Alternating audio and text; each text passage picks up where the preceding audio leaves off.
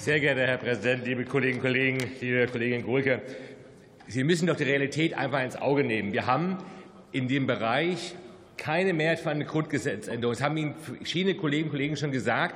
Und einfach das nur zu fordern, ist so, wie ich wünsche mir, dass die, dass die Sonne scheint. Das ist unrealistisch. Und das ist der Unterschied zwischen Ihnen und uns. Wir machen Realpolitik. Und das, was wir jetzt tun mit dem Stadtchancenprogramm, ist ein Paradigmenwechsel. Ist, das, ist das, das sind 4000 Schulen, rechnen sollte man schon können. Es ist der Punkt der, dass wir es geschafft haben, endlich nach ganz zehn Verhandlungen mit den unionsgeführten Ländern hier einen Paradigmenwechsel zu erreichen. Und wir werden mit diesem Programm endlich explizit Schulen mit einem hohen Anteil schwacher und bildungsferner Schülerinnen und Schüler mit Investitionen in Infrastruktur, die Bereitstellung von freien Mitteln für die Schulen und der Einstellung von Schulsozialarbeitern unterstützen. Das ist gut so, denn wir können es uns nicht leisten, Schülerinnen und Schüler zurückzulassen. Jetzt sind die Länder auch gefragt, endlich ihren Part zu erfüllen.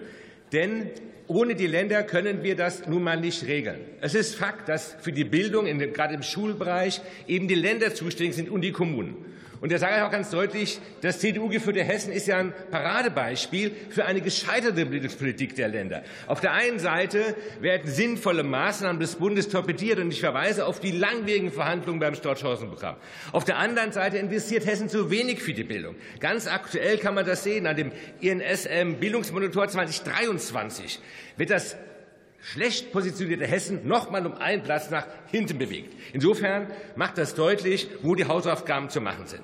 Es ist jetzt eben Aufgabe der Länder, dafür zu sorgen, dass Schulen zu Lernorten werden, an denen junge Menschen gerne ihre Zeit verbringen. Liebe Kolleginnen und Kollegen, im Übrigen bin ich der Auffassung, dass Julian Assange sofort aus der Haft entlassen werden müsste. Vielen Dank.